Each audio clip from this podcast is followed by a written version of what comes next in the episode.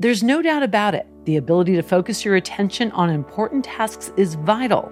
And that's true whether you're a student, a retiree, a worker, a captain of industry, or an unencumbered free spirit. We have to focus so we can get stuff done.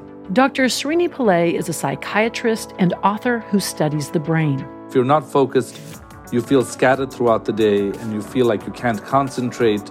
And it actually makes you feel not good about yourself. In fact, some studies have shown that not being able to focus can also predispose to depression and anxiety. But too much focus isn't good either because it exhausts your brain. What we need, Pillay says, is a balance between focus and unfocus.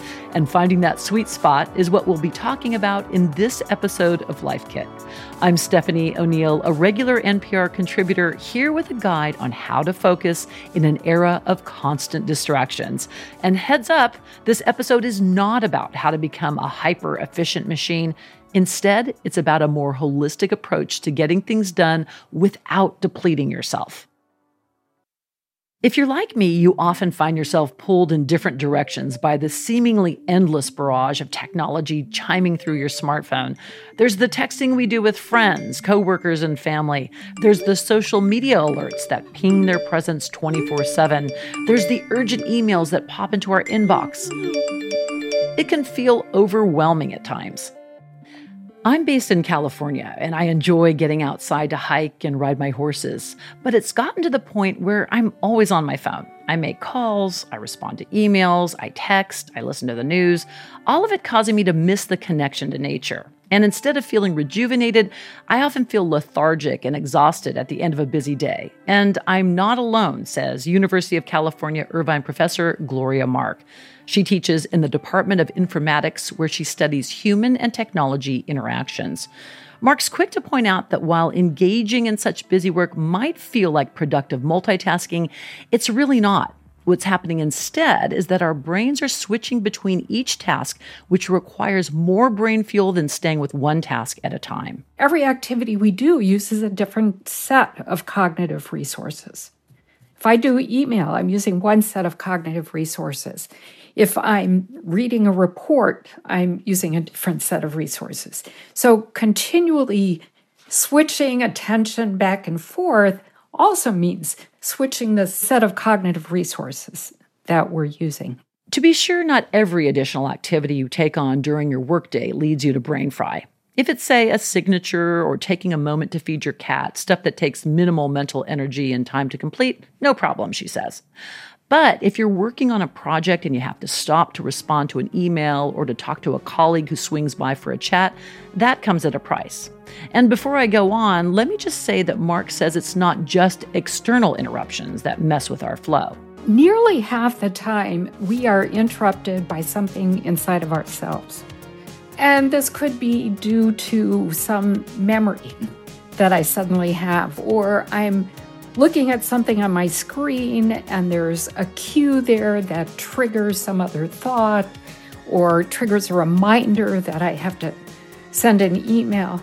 So, you know, we are constantly interrupting ourselves as nearly as often as we're getting interrupted by external things. People who primarily work on computers, once interrupted, need about 25 minutes to shift their brain back to the flow of the original task. That finding comes from a 2005 study where Mark observed 24 workers whose primary task is dealing with information. A 2008 study Mark and colleagues published found interrupted university students who performed an email task in a simulated office environment were forced to work faster and to hyperfocus in order to compensate for interruptions.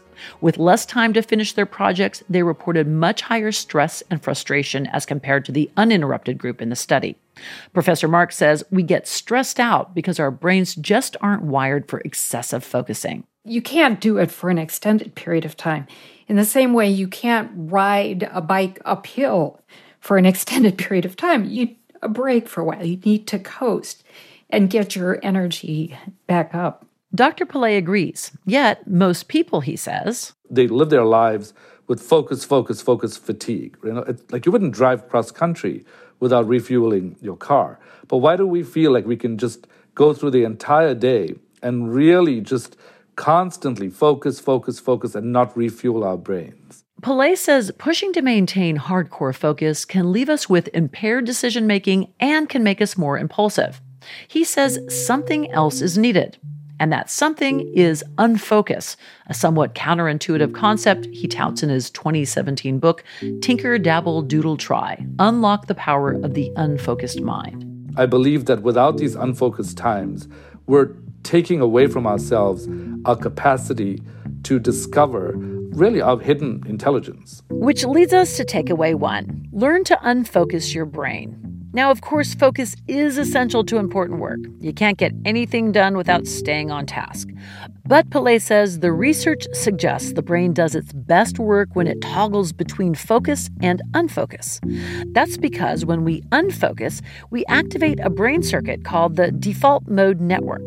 This is where the brain recasts our memories and experiences in the context of past, present, and future.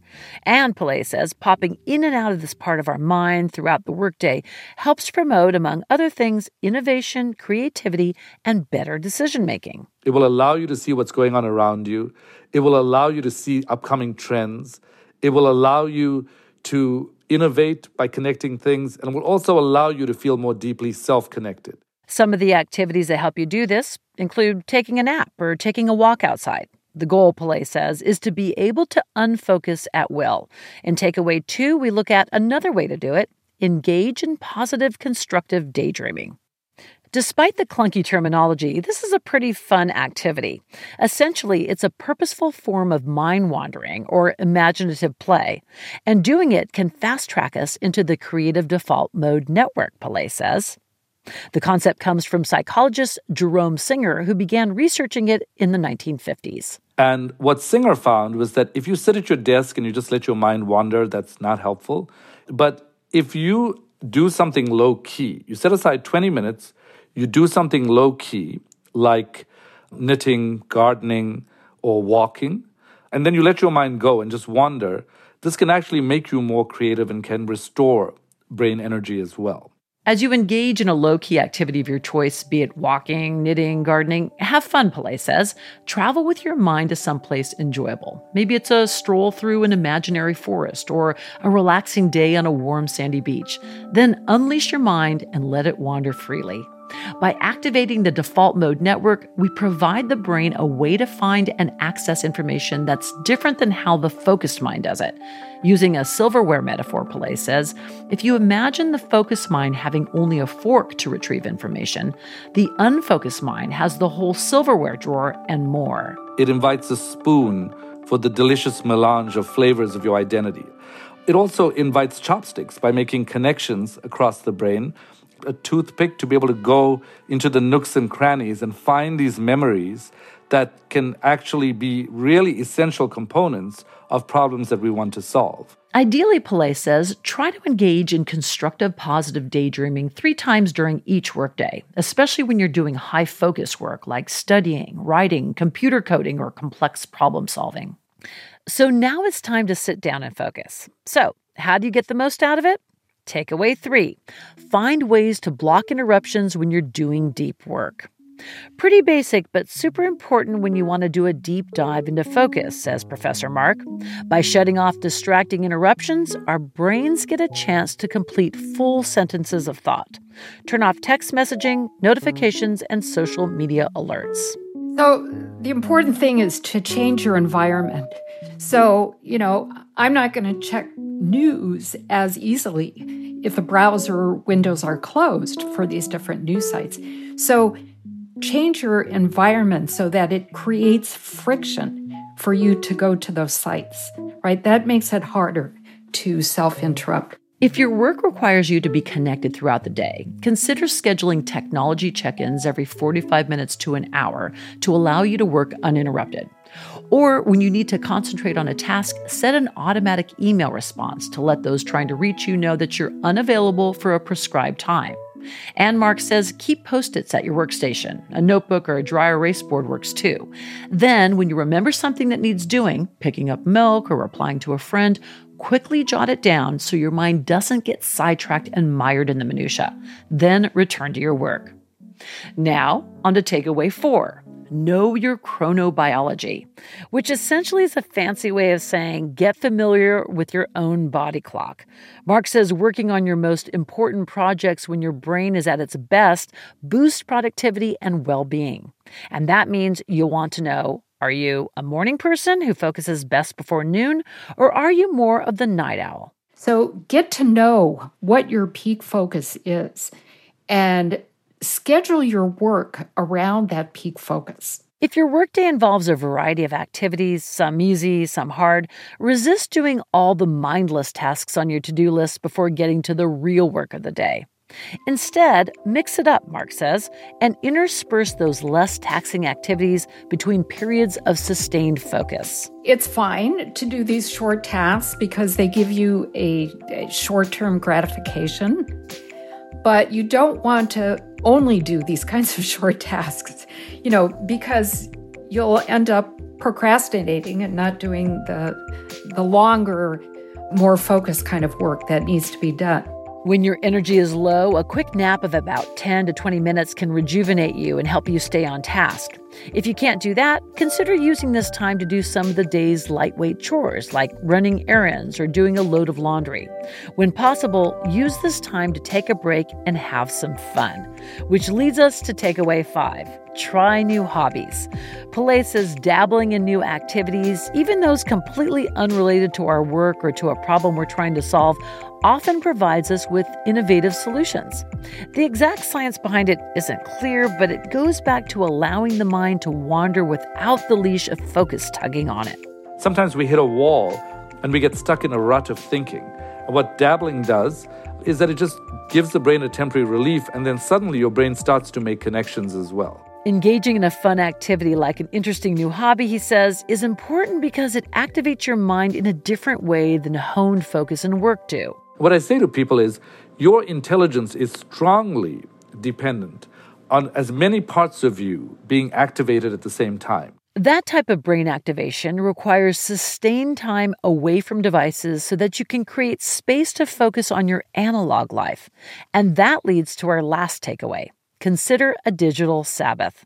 There's a lot of talk these days about the benefits of shutting off your devices, and for good reason. Taking a digital Sabbath, intentionally setting aside time to rest from your screens and all their interruptions, does a few important things, Mark says. It can help people see that there's a world beyond the screen, it can help them reset and think about what's really important, which might be relationships in real life or nature or, you know, things other than just what we're seeing on the screen. So I've been taking that to heart recently, and I've been doing an experiment where when I go to visit my horses at the barn, I leave my cell phone in my truck. Instead of greeting Cooper and Lily with earbuds tuned to news or a phone call, I'm back to focusing on them, and we chat. Hi, guys. How you doing? Want your treats? And then we go on a technology free trail ride that's fun, relaxing, and grounding. And while I can't be sure, I think Cooper and Lily also are enjoying these rides a lot more.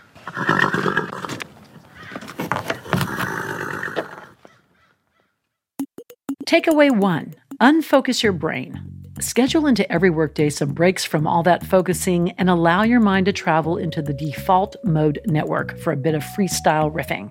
This network of brain circuitry is where the magic happens.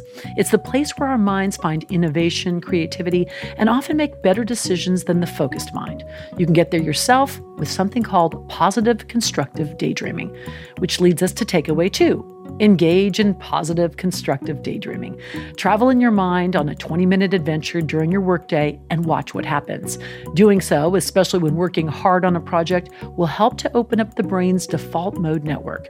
Doing this several times a day can offer your mind a fresh approach to the job at hand. Takeaway three block interruptions before diving into deep work. Turn off text messaging, notifications, and social media alerts. Pretty basic? Sure, but vital when you want to deep dive into focus. By shutting off distracting interruptions, our brains get a chance to complete full sentences of thought. Your important work benefits when you shut off or put away your phone and other screens. Then plan a time to respond after you've completed a period of sustained focus. Takeaway four know your chronobiology. Make friends with your body clock. Are you a lark who's sharp and alert in the morning, or is night owl more your style? Either way, it doesn't matter as long as you schedule your most important projects during your brain's periods of peak performance. Takeaway five try new hobbies. Dabbling in hobbies is not only fun, it can actually help us come up with new solutions to problems we're facing at work or home. Allowing your mind time to play is another way to invite innovation in ways that focusing doesn't. And takeaway six consider a digital Sabbath. There's a lot of talk these days about the benefits of shutting off your devices, and for good reason. Taking a digital Sabbath, intentionally setting aside time to rest from your screens and all their interruptions, offers an important benefit. It reminds us there's a world outside of our screens helping us reset and think about what's really important. For more Life Kit, check out our other episodes. I've hosted one about how to forgive someone and another on how to deal with grief. You can find those at npr.org slash lifekit. And if you love Life Kit and want more, subscribe to our newsletter at npr.org slash lifekit newsletter. And now a completely random tip, this time from listener Rosa Saban.